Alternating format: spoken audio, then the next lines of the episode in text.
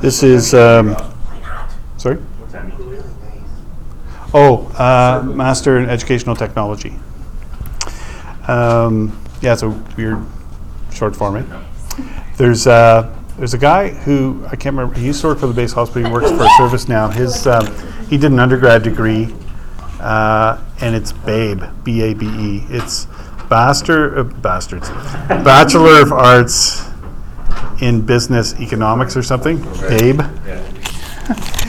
Anyway, uh, so question for you. I'll, I'm going to go through this fairly quickly because it's review, but uh, uh, talk to me about shock. Hmm? What? Uh, let's talk about categories of shock. What kinds of shock categories do we have? Shock, shock. No. Mechanical. Okay, whoa, whoa, whoa, whoa, whoa, one at a time. Put your hands up. Yeah, not compensated, decompensated, categories. Yeah. Okay, so obstructive. Let's uh, put that over here. Yeah. Just hands up, because when everyone's talking at once, Gary. Yeah, so cardiogenic.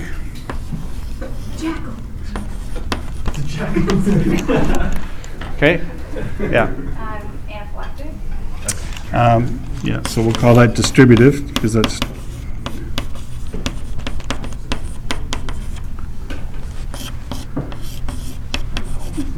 call that the tank, yeah. Is neurogenic considered a distributive as well? Uh, Or separate? Yeah, so, yeah, neuro, Is this sub- yeah, it's just like a sub, yeah. Neurogenic, yeah. Yeah, just teach it slightly. Yeah. Yeah, so hypovolemic could fall under volume. Uh, Anything else? Septic would be- So you got pump, volume, tank, hmm? Mechanical, are we talking? Yeah, that would be, obstructive would be mechanical, same thing. Under uh, cardiogenic, um, other than pump failure, as in CHF, could be, yeah, could be, could be But rates, that's all classified as cardiogenic? could be failure, yeah. Could be a cardiomyopathy, yeah. I Okay. The directives say cardiogenic shock is because there's, Yeah, it's, it's restrictive. You know what's funny? Um, I'll just tell you, when you're PCP, the medical directors are extraordinarily restrictive. And, you know, you worry about, did you follow the protocol that you should have followed, or did you, you know, should you not follow it be- because of the circumstances? Um, when you get to ACP level, it's still fairly restrictive, but a little more liberal than is a PCP, and you can patch for more.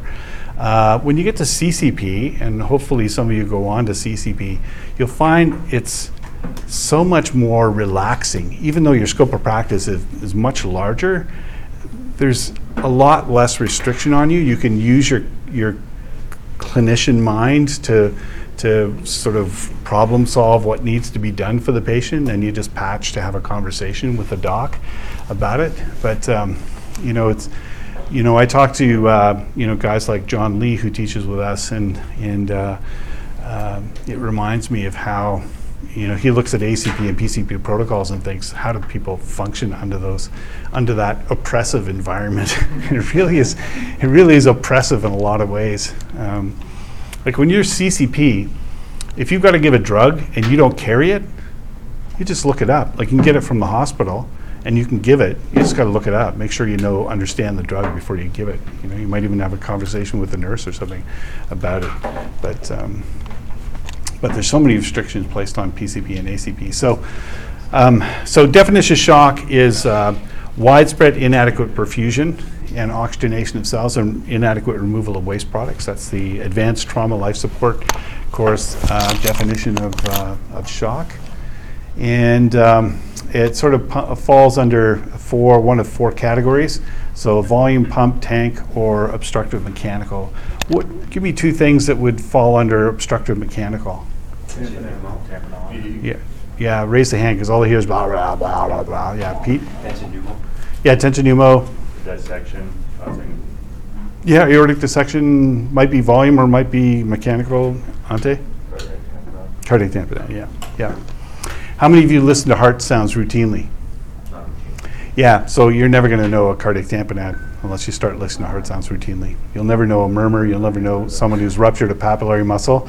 My advice to you is if, if you're going to auscultate the chest, always listen to heart sounds. Just s- a simple listen at the fourth intercostal space, left sternal border, fifth intercostal space, mid-clavicular line, just to hear if you've got a clear lub dub. Because if you never listen to heart sounds, you'll never know what a muffled heart sound sounds like. Yeah. What kind of stethoscope do you use? I have a real tough time listening to stuff. I don't know Do if ya? it's 'cause my ears, but I, I do have a real tough time listening to stuff. My- sounds just You know, not something I can even hear. My advice to you is uh, borrow someone else's stethoscope and I, try I have a good stethoscope. Yeah. But yeah, good stethoscopes are different for everybody, right? And the earpieces sometimes make a difference. Okay. Um, I have two. I have a, a Littmann Classic Cardiology um, something, and I've got the Master Cardiology one, the one with just the the big diaphragm. But if you press hard, you get the small bell underneath Oh, okay. uh, which I really like. Um, so yeah, let's. Uh, so another way to think about um, these sort of categorizations of shock is think about volume would be a preload issue, so decreased pre- preload. Um, pump would be an inotropic issue, so. Uh, uh, may not necessarily be an inotropic issue, but in most cases, when we're talking about cardiogenic shock, we're talking about acute left ventricular failure, acute on chronic, and uh, it's an inotropic issue uh, combined with uh, an increased afterload uh, that puts them into failure. Um, and then afterload, and then obstruction mechanical. Another way to think about it is um, volume would also be hypovolemic, so that can be hemorrhagic or it can be volume depletion through dehydration, things like that. Um, cardiogenic, distributive, obstruction. Uh, so volume, um, what have we got? We've got hemorrhage, dehydration, and burns. Um, how we resuscitate de- depends largely on how rapidly they lost their fluids. That's the way, uh, the way I look at it. So if they've got uh, hemorrhagic shock, we resuscitate them quickly. We start a 14 gauge IV as close to central circulation as possible. We run the fluids in full bore. Um, if they're a little older, we know, might be a little more cautious with the speed of fluid resuscitation. But if they're hypotensive from dehydration or burns, we resuscitate, we resuscitate them at a slower pace. So we don't give 20 Cs per kilos in, in 10 minutes. We might give it over 20 minutes or so, let's say, or 30 minutes. Uh, when it comes to burns, we've got the Parkland burn formula. There's some debate over, you know, whether that's uh, we should be using that formula or not. We'll talk about that when we get to burns. Um, and then uh, third spacing of fluids. Um, that would be, you know, burns would be an example of that when they get interstitial fluid. Cardiogenic, so um, whether it's left ventricular, right ventricular um, MI or uh, failure will determine how we treat them. RV infarcts, you know that they typically present with hypotension, JVD, uh, and a clear chest. And the treatment for right ventricular failure in, in a STEMI is fluids. All right, so we're using Starling's law. We give them fluids, we increase preload, we increase the stretch of the right side of the heart uh, to bring the blood pressure up. And with RV infarcts, they might need at least 20 cc's per kilo just to get their pressure up to 80 or 84. So our aim is not to get their blood pressure perfect, it's just to uh, improve their um, level of consciousness, improve their perfusion a little bit, but they might, they might take 20 cc's per kilo. Now, just, I'll get to you in a second, Pete. Um, my experience with uh, inferior wall MIs and RV infarcts is oftentimes they vasovagal as well, because when you're going to infarct the inferior wall, it, the vagus nerve travels right along that diaphragm there, and uh, so you can get vasovagal episodes. So if you have an RV infarct or an inferior wall infarct with RV involvement, um, you can get a drop in blood pressure, and um, I've had this happen to me two or three times where I've initiated the fluid bolus and I get about 250 cc's in, and then their blood pressure comes up to normal. And when that happens, I know it's not the 250 cc's because 250 cc's doesn't raise their blood pressure from 80 systolic to 110 systolic. It just doesn't, right? So I know that that was probably just a vasovagal episode, and uh, um, um, the, the fluid was sort of inconsequential. But if you get that true RV infarct with hypotension, they can require, you know, upwards of 20 cc's per kilo, maybe more. We don't usually want to push uh, beyond that point. Um, who had a question? Is that Pete? Yeah, I was gonna ask um, how, what your thoughts are on the fluid challenge before you go to something like dopamine. Like, how much do you want to get in there before you're? you're For an RV infarct? Yeah. So I wouldn't go to dopamine at all. So for an RV infarct, strictly fluids. Um, you're going to have to patch. I would patch for dopamine. And the, the trouble with dopamine and an RV infarct is the right ventricle is a much thinner muscle and it doesn't respond to catecholamines like uh, dopamine as well as, say, left ventricular failure. And so fluids is a treatment of choice for RV infarcts. Uh, it's unlikely you're going to go to dopamine for those patients. What about for um, uh, STEMI in general before you make that transition? Yeah, so STEMI, STEMI hypotension, sure, if it's in your directive, you go for it, but uh, if you're, you know, second guessing yourself, just patch for advice. Um, You know, dopamine comes with benefits, it comes with risks.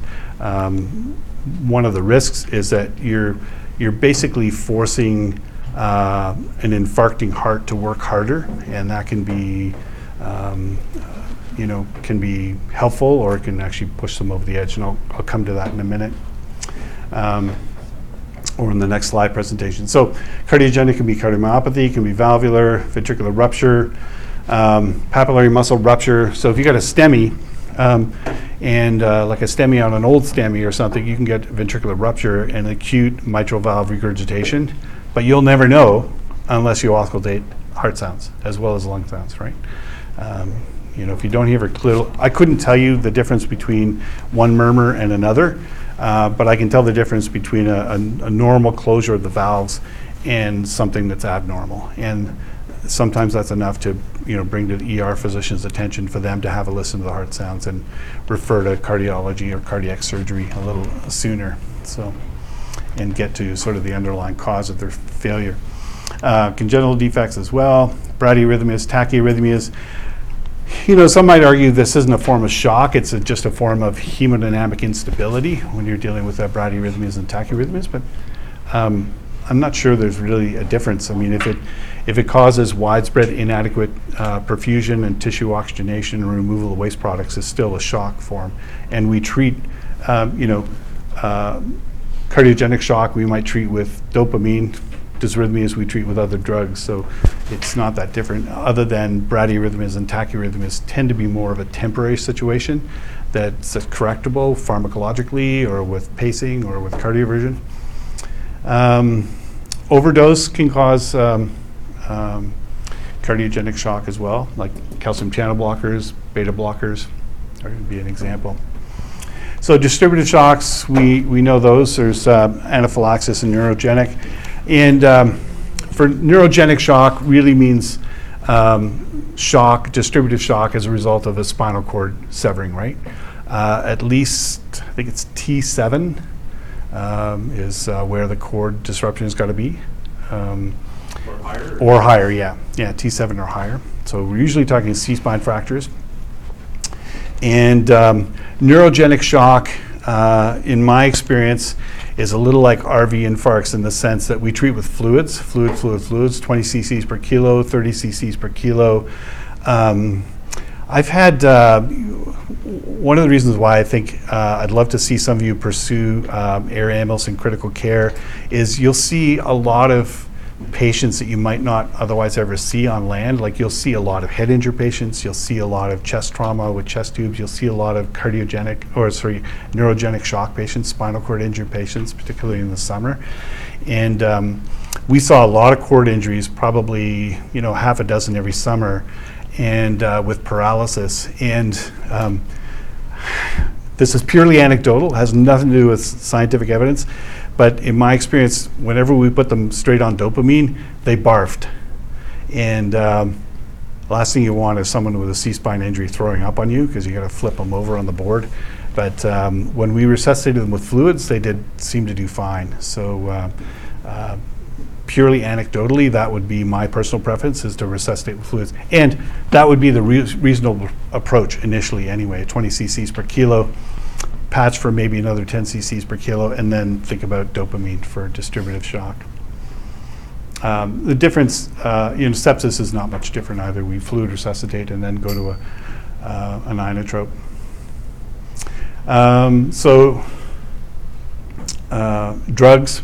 Um, so this would be, you know, temporary form of uh, distributive shock where someone gets an excessive amount of nitroglycerin. Anyone had one of those calls where someone took too much nitro or was given too much nitro? Yeah. And he didn't have a pulse. He didn't have a pulse. He was nice. breathing, he was breathing Yeah. so well. Yeah. I was like, I don't think he's dead. Yeah. And I didn't do compressions, and then he just woke up ten minutes later. Yeah. we straight up the doctor's compressions. Like, Did you have a- Straight up dead. Was there I a, looked like ten. yeah, It was nice. nothing. really, eh? Was there It there, was great. I didn't break his ribs, so it was all good. uh, was there any kind of, uh, did you guys, Did you heart guys- sounds? There has to be heart sounds. did you guys break out into uh, Monty Python debate? Uh, this patient is dead. And Gary says, no, he's not. He's just unstable. That's all. But his breathing was so good. How did Yeah, he- wasn't agonal. Yeah, Yeah, yeah. it was, Yeah. weird. Yeah. Classic Gary. Yeah, but the son gave him like ten sprays of nitro because he had some he had like chest heart history. Yeah. So he just loaded him up with nitro. Then he, you know, yeah. got a pressure of nothing. Nice. Uh, rare. I've only seen I've only seen this once where uh, where patients were hypotensive due to um, uh, head injury, massive massive head injury. That's that's when um that's when the brain starts to herniate through the foramen magnum. That's when you start to lose uh, hemodynamic stability. Um, and uh, I've only seen it once, and I saw it in two patients on the same night on the same call. Um, in this area actually, um, where uh, two guys were allegedly thrown out of a moving van on the Highway 400. Uh, but when we got there and we assessed these two guys in, in the emerge department, they both had identical injuries. They both had depressed skull fractures in the occipital area. So we figured someone must have taken a crowbar to the back of their heads.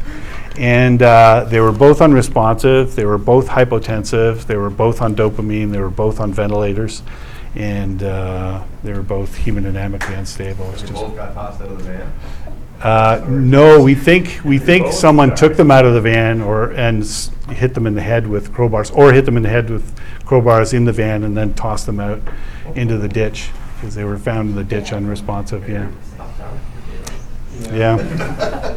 Yeah. So obstructive would include. Um, uh, tension pneumothorax and cardiac tamponade. The one, the one thing I want to say about uh, tension pneumothorax is if you get a traumatic VSA, if you get a traumatic VSA, the most important thing that you do with that traumatic VSA is auscultate the chest ASAP. So right away, auscultate the chest. Well, someone else is doing compressions and ventilation, auscultate the chest because uh, pneumothorax, tension pneumothorax, is probably the most rapidly reversible cause of cardiac arrest. Um, you get enough of a tension, you compress the vena cava, you get diminished preload to the point where cardiac output drops to nothing. They typically present in a narrow, complex, uh, pulseless electrical activity, and if you needle the chest, boom, they're alive again. Um, so uh, you got to listen early. Uh, pulmonary embolus would be another one. system has pressure-sensitive receptors known as baroreceptors distributed throughout the body. Sorry, this is a slide that I stole from uh, Walter Tavares. Anyone, any Centennial grads? Do you recognize Walter's voice? No? Doesn't sound like that. No? Yeah, it was Walter. Yeah, listen. Factors that appropriately adjust blood pressure. Through control of the heart rate, stroke volume, and arterial constriction, BP is maintained. No? Putting on a computer voice or something. It doesn't sound like Walter at all. No? He's doing a Stephen, he's doing a Stephen Hawking's imitation. Anyway, um, so uh, quickly about compensation. So we, we have baroreceptors which are sensitive to uh, uh, to pressure changes, and the baroreceptors are located along the aortic arch and also uh, at the the carotid baroreceptors where the carotid artery bifurcates. And um, so if there's a decrease in blood pressure, uh, that uh, the baroreceptors sense that and sends a message to the vasomotor center of the central nervous system, and the increase is a, uh, the response is an increase in sympathetic, um, sympathetic nervous system output. Um, and um, the release of catecholamines and activates the renin-angiotensin aldosterone system, which we'll talk about in a second, and then others, hormonal. So the central nervous system response um, is the, the 4S and the 1SM. I can't remember what the SM is. I had something for SM, but I can't remember. The 4Fs are, I don't know. I'm just looking blankly, that's all. Uh, Flight, fight, freeze, because people, and feces. Shit myself. Shit Yeah, feces, yeah. Is that what SM is? Uh, No, no, that's not, no, that's part of the four Fs, so feces. Yeah, that would be a good one, though. But, uh, you know, if you, if you've ever had, a- has anyone ever had a STEMI or chest pain where the guy had, or the woman had an urge to have a bowel movement? Oh, yeah. Yeah, that's a fight or flight response, right? Need to poop. Yeah. Usually they die right after. Usually they die, yeah, yeah. That's a bad sign. Yeah. This is where, and it's, what's amazing is, when you talk to them calmly, you get them on the stretcher right away, they, usually that urge goes away. You know, once they calm down a little bit, that urge goes away. But, anyway, so, uh, we're gonna get a catecholamine response, so that's epinephrine and norepinephrine. Epinephrine is a, is a beta, predominantly a beta-1 agonist, so you're gonna get an increase in chronotropic, inotropic, and dromotropic effects. You've talked about these terms in pharmacology, I'm guessing? Okay. You guys, so what does chronotropic effect mean? Affect the heart, yeah. Inotropic? Yeah, contractility. So some drugs increase contractility, some drugs decrease contractility, like beta blockers decrease contra- the force of contractility, so that's inotropic effect. And dromotropic means conduction velocity. Yeah, so why are you guys saying sure like you're hesitant? You know this stuff. remember from PCP school. We haven't covered this. Oh, okay, yeah. Doesn't increasing the conduction velocity through the heart just increase the rate? It's a combination, right? So, um, um, But, Don't ask Wait, questions. sorry. So- There's a difference between, So- so the conduction velocity would be like shortening the QT and shortening like the PR interval, because it's shortening the. Yeah, I'm trying to think of a way to frame this. So, um, the, when we're talking about uh, conduction velocity, it's usually in reference to th- how accommodating the AV node is. Right.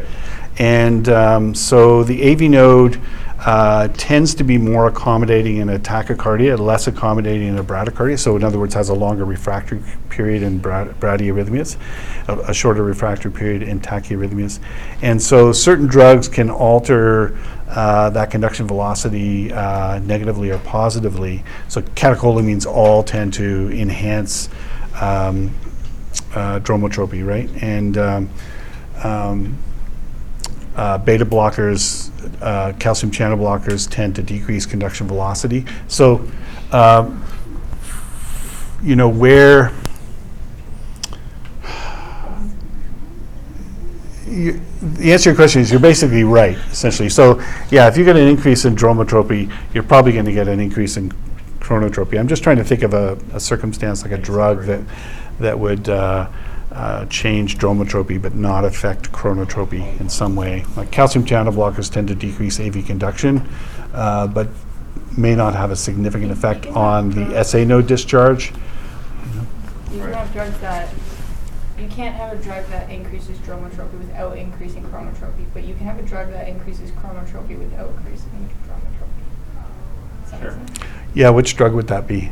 Um, Because if I, Like atropine, so atropine would just like take away the vagus stimulation, so you get a rate increase, but you wouldn't necessarily get a dromotropic increase. you do though with atropine because oh, it's a it's a vagolytic, So, right? yeah. Try to reverse it. So Sorry. it's a it's a vagolytic, and the vagus nerve innervates both the SA and AV nodes. Well, so I was you- just thinking how, yeah, like, okay, you- so there's you that, get but like both. the beta blocker actually, like, is a calcium channel blocker at the, the nodal tissue, so that decreases dro- like dromotropy. Yeah. Increases dromotropy Well- to the chronotropy. Anyway, we're probably getting too academic about this. The, the bottom line is that, um, the bottom line is that um, uh, dromotropy refers to conduction velocity. Chronotropy refers to impulse discharge, essentially, yeah. So, so they're, they're related, but they're distinctive processes. Okay, so uh, epinephrine also, epinephrine also uh, gives you beta 2 um, agonist effects, so that's bronchodilation, um, dilated vessels to the coronaries and skeletal muscles, and some alpha-1 effects as well, so pre- peripheral vasoconstriction. Norepinephrine is predominantly an alpha-1 agonist, so peripheral vasoconstriction, but is also a beta-1 and beta-2 agonist as well. Excuse me. So uh, compensation, the renin-angiotensin system is, uh, I always find this a really interesting system. So um, if the kidneys are hypoperfused, they release renin. What's interesting uh, and somewhat mind-boggling to me when I read this for the first time is a patient in a hypertensive crisis can actually have diminished blood flow to the kidneys because they get vasoconstriction and diminished uh, kidney perfusion. And um, that person in a hypertensive crisis may activate their renin-angiotensin system, and that may compound the hypertensive crisis. So, yeah, it's a vicious cycle, exactly. So, pretty interesting. So, renin reacts with angiotensinogen to form angiotensin 1, and angiotensin 1, when it passes through the pulmonary capillaries, um, it um, uh, uh, the angiotensin converting enzyme changes it to angiotensin 2, and angiotensin 2 is a uh, potent vasoconstrictor and stimulates the secretion of aldosterone as well. Do you remember what aldosterone does? Yeah, sodium retention. So uh, hopefully contribute to increasing the, the blood volume, right, by increasing sodium um, retention and uh, water absorption in the kidneys. So chemical compensatory mechanisms, so decrease in PaO2 is sensed by the peripheral chemoreceptors, and acidosis is also sensed by the uh, central chemoreceptors, and um, that stimulates an increase in minute volume, maximizes O2 and blow off of PCO2 to compensate uh, for the acid-base imbalance. Um, hormonal compensatory mechanism include uh, the antidiuretic hormone and the adrenocorticotropic hormone. Um, and then uh, a couple of other terms you should be familiar with. So blood pressure is, uh, um, in real simple terms, you know, systolic blood pressure is a reflection of blood volume. So, um, you know, if you work for air ambulance and you're on a helicopter where you can't auscultate uh, blood pressures, uh, they oftentimes use, uh, well, if they're not using an arterial um, line, they'll use just a Doppler and tape it onto the radial artery or the brachial artery and just get a systolic blood pressure, exactly the same as, as you would uh, blood pressure by palpation, right? And in a trauma patient, that's probably all you need is a systolic blood pressure 'cause- because it's a reflection of volume. And volume is usually the issue when it comes to trauma patients, unless you're dealing with a mechanical obstruction or something. But even then, so diastolic is more a reflection of the, the state of the vessel constriction. And, uh, but, um, why are you saying? We were just talking about this in lab. Oh, mean arterial pressure, yeah. So, you know, we may, s- we st- may sort of move away from looking at systolic and diastolic pressures and looking more at mean arterial pressures because it's probably a better uh, picture, if you will, of, of uh, the patient's uh, hemodynamic status. So MAP is systolic plus um, uh, two times the diastolic pressure divided by three. But why do the calculations? It's all done in your monitor for you. Yeah. And our low is 65, Yeah, low is 65. and we have a high that we're concerned with. Uh, Probably, but I don't know what that is. Yeah. But, um, yeah, you don't want to see uh, MAP drop below 65, generally speaking. How many of you look at the MAP on your monitor? Yeah, because you get, because you get a blood pressure, right? This is how you distinguish yourself from your PCP colleagues. You start looking at MAP, right? So it's Uh, essentially, it's true that your MAP is above sixty-five. Yeah. You're not, you're not really hypotensive, because you're, you're perfusing all your organs. Yeah, you're reasonably perfused. Yeah, but I mean, it's it's never blood pressure or MA, MAP alone. It's always the whole, the overall clinical presentation. And so, you look at the mental status, you look at the perfusion status, you look at cap refill, you look at all those things, really to get a, a picture of where that patient is. And Why towards like bleeding kind of thing, like people bleeding? yeah, well, so uh, MAP is good for all forms of shock or all forms of um, hypotension, and um, but you get your MAP from uh, a non-invasive BP, right? So you got to make sure your NIBP is accurate. So what I do when I take NI, NIBPs is I support the patient's arm the way I would if I auscultate them. I pick up their arm and I hold the elbow, and keep the arm straight at about this level right? And that way you're going to get an accurate NIBP. Now, if you lay the arm down to take your next NIBP and it's the same as the one you had up, then you're okay to set it for every five minutes or every 10 minutes, whatever's appropriate. Um, so, uh, bu- bu- bu- MAP is average over a cardiac cycle, arguably more accurate indicator. Um, I think about uh, when I think about compensation versus decompensation. I don't. Uh, I think in really simple terms. Uh, irreversible refractory shock. I don't even know what that means because I'm not thinking about it. Um, it's not. Um, that's really um, you know a point of academic discussion uh, rather than anything else. So. Clinical pre- presentation for patients in shock include, you know, uh, sympathetic response, so paleo-diaphoretic, tachycardias, tachypneas, uh, altered mental status, so restlessness, agitation, drowsiness. Those are um, altered mental status is an early sign of shock, uh, and that should uh, make you worried. Hypotension, again, not a good indicator, less than 90 in adults. Here's the thing about kids. We'll talk about pediatrics next semester, but don't wait until the blood pressure is two times the age plus 70 or less. You got if you got a fluid resuscitate, you got a uh, patch before that because kids will hold their blood pressure and the heart rate for a long time and then drop suddenly. Whereas adults, we typically see a steady decline in their blood pressure and increase in their heart rate. Kids just hold, hold, hold, and then they crash. Uh, so you can't risk waiting until they crash. John Lee and I have talked about uh, sending something off to the MAC, and I still got to do this. Got to talk to them about this, but uh, we need better guidelines for kids because waiting till the blood pressure is that low is just it's too late, right? Once the kid crashes, they're going downhill and they're going to cardiac arrest. You can't wait that long. Yeah. Um, you were saying that, like, it's not, we're not gonna be getting into, like, understanding refractory, but isn't it important to understand, like, septic shock is gonna be refractory to fluid administration? Yeah, that's a different- understanding yeah. Well, refract, yeah, when I say refractory irreversible shock, I'm talking about in the context of ir- irreversible shock, not refractory to fluids. Oh, So we will talk about that, yeah. Um, delayed cap refill.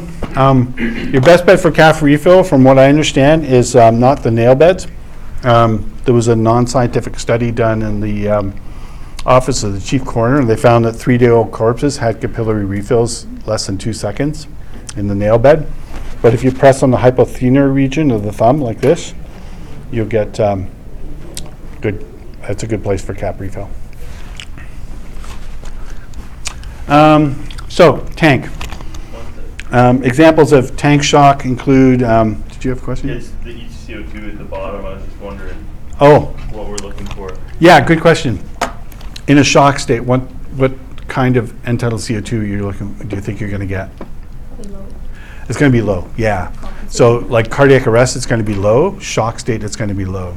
So, if you got uh, if you got a low CO2, like a 18 or something, uh, that patient, that's just sort of additional information that this patient's in a hypoperfused state, right? It's it's um, so you have to think of it in context too, right? Like, is it low because they're hyperventilating, or is it low because they're hypoperfused? So, it's a pretty great instrument for gauging both uh, ventilation and perfusion status. All right, so uh, tank problems, anaphylaxis, sepsis, neurogenic, they typically tend to be warm, dry, color may vary, um, uh, skin may be fairly normal. They may or may not be tachypneic, um, altered mental status, the same principles apply. They've altered, you know, diminished cerebral perfusion. They're probably going to be restless, agitated, or drowsy. Uh, they may be hypotensive, um, cap refill. Probably not going to be helpful because they'll have good cap refill. And um, but um, you know they're in neurogenic shock, for example, or anaphylactic shock when they got spectacularly beautiful, juicy veins to cannulate, right? They got nice veins and hypotension. They're probably in a distributive type shock. Um, these classifications of, uh, of shock, I'm not going to test you on these, but um, these are good to be sort of familiar with, but we're really talking um, getting academic uh, when it comes to, um, and I think, you know, the approach to patient care should be fairly simple, should be s- pretty straight in your mind, whether you're dealing with a uh, compensated or de- decompensating type of shock, and um, I keep it really simple. So um, I mentioned pediatrics; they'll drop their uh, vital signs very quickly, um, and so you know if, if you if you wait till their blood pressure is at or below two times the age plus 70, it's too late, right? You got to patch before. So With pediatrics, we uh, control external hemorrhage as quickly as possible. Um, They have a fairly efficient compensation, then suddenly crash on you. Uh, already, already talked about. We want to know the medical history, meds, and allergies for a few reasons. Uh, One, because um, If they've got a medical history, it may be a comorbidity that, that is going to diminish their ability to compensate for a shock state. You know, uh, a COPDer with hemorrhagic shock is going to have a poorer outcome than an otherwise healthy person with hemorrhagic shock. Um, a COPDer is not going to be able to deal with hypoxia well or diminished oxygen carrying capacity very well.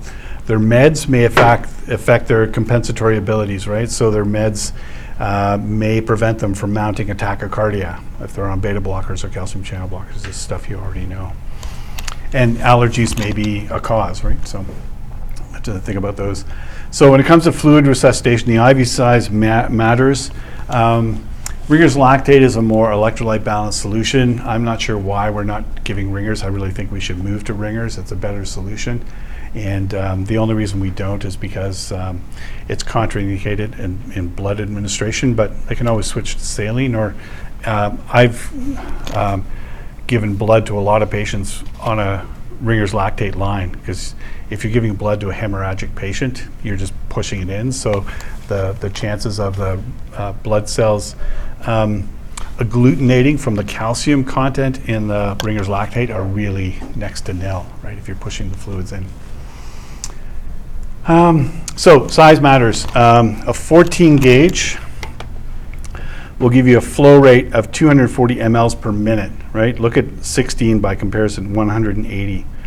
So um, every paramedic service has a different culture. Um, where I worked, uh, Ante, you can speak to this. Um, there were very few medics who would start a 14 gauge. And I remember working with someone, and we had this guy, trauma patient, who was hit by a van and thrown about 20 feet, in multi trauma, but he had nice, beautiful veins. And my partner was going to start at 16. I said, Can you start at 14, please? And uh, he didn't want to start at 14 because it's longer and it's bigger. And um, I said, He needs a 14. So we put two 14s into him. And after that, this medic I worked with was fine with 14s. If you can put a 16 in, you can put a 14 in. That's what, the way I look at it. And if you can put a 14 in, you can probably put a 12 in. So you, what you got to do is push yourself. Yeah, or get a 10 in. Um, yeah. Give me the one. So, so you got to push yourself a little further to, uh, especially you know if you see, you know, big garden hoses. That's the time to take the opportunity to do that. Now, the only thing I don't recommend is because the 14s are a little long. Don't put it in the hand. I did that with a guy, and it it went in here, and it was sort of the catheter was over his wrist, and you could actually see the vein sort of popping up from you from the the catheter sort of stretching the vein upwards. Um, so um, there's been some research around hypertonic saline. Uh, I don't know if we're ever going to see hypertonic saline. There, there was a proposed study, a multi-center study a few years ago with hypertonic saline. They discontinued the study because they had some fatalities with head injury patients. And um, I'm not sure if they were directly the result of the hypertonic saline or something else, but anyway, they, they discontinued there for a while. So um, hemorrhagic shock means rapid loss, so we, we do rapid infusion. Uh, slower losses like burns, dehydration, DKA, we give fluids more slowly, especially um, children with uh, diabetes. We fluid resuscitate very slowly because there's a, a risk of demyelination and um, uh, cerebral edema with uh, giving fluids too quickly. So we give fluids much more slowly in kids. And there's no rush to give fluids in uh, um, dehydrated kids. Right, That's the thing to remember. Any questions about that review? DKA, do we have to wait for them to become hypertensive to start a fluid administration, or can we patch? Patch, yeah. Yeah, DKA, you patch. Patients I've had, they haven't They're, they're normotensive or hypertensive. Yeah, so we had, we had one, uh, it was kind of a funny call. So it was uh, like 5.30 in the morning. It was a guy uh, in his 20s who was, um, the superintendent called us from this building because this guy was naked on the elevator floor and it was freaking out people who were getting up to go to work. And um, he's just lying on the elevator floor writhing. And anyway, the superintendent took the elevator out of service, and uh, police came with us, and we got there, and um, he was just uh, shouting and uttering gibberish. And when I put my hand on his shoulder, he was hot, really hot to touch. Anyway, he had a blood sugar that registered high, and um, uh, I patched to give him some fluids because he didn't meet the hypotensive protocol. And I gave him a liter of fluid, and he was awake and talking at that point. So, yeah, with hyperglycemic diabetics, DKA, it's like a little bit of fluid will do amazing things for them because they, they need, they're usually profoundly dehydrated, right? Because they lose sugar, they pee out the sugar, and they lose fluids with it. And, um, uh, they just need some rehydration. But we we ran a liter. Took us, uh, you know, we s- we started it on a stretcher and we got about a liter in by the time we got to hospital. So it's a good 20 minutes or so. Yeah. We have a patch point for uh, DKA Yeah. in hypotensive patients under 12. Yeah. Um, why is that? I know that uh, a little bit about it, but the cells could potentially be damaged. Yeah, so- too much yeah. fluid's. Yeah. So the concern is uh, demyelination of the neurons and cerebral edema. So um, the only reason the reason for the patch point is the doc wants to um, just wants to sort of reaffirm the importance of giving fluid slowly. So the doc may actually give you an order for, you know, 200 mils an hour or um, some other fluid amount as opposed to a 10 cc per kilo bolus or something like that. So, yeah, so they might just, they'll just tell you to infuse it slowly. Yeah. That's the main thing. And it's always good. It's, it's never a bad thing to get a doc on the line because now you've got a bit of a shared accountability going on between you and them, which is a good thing. Oh, okay, sure. Yeah.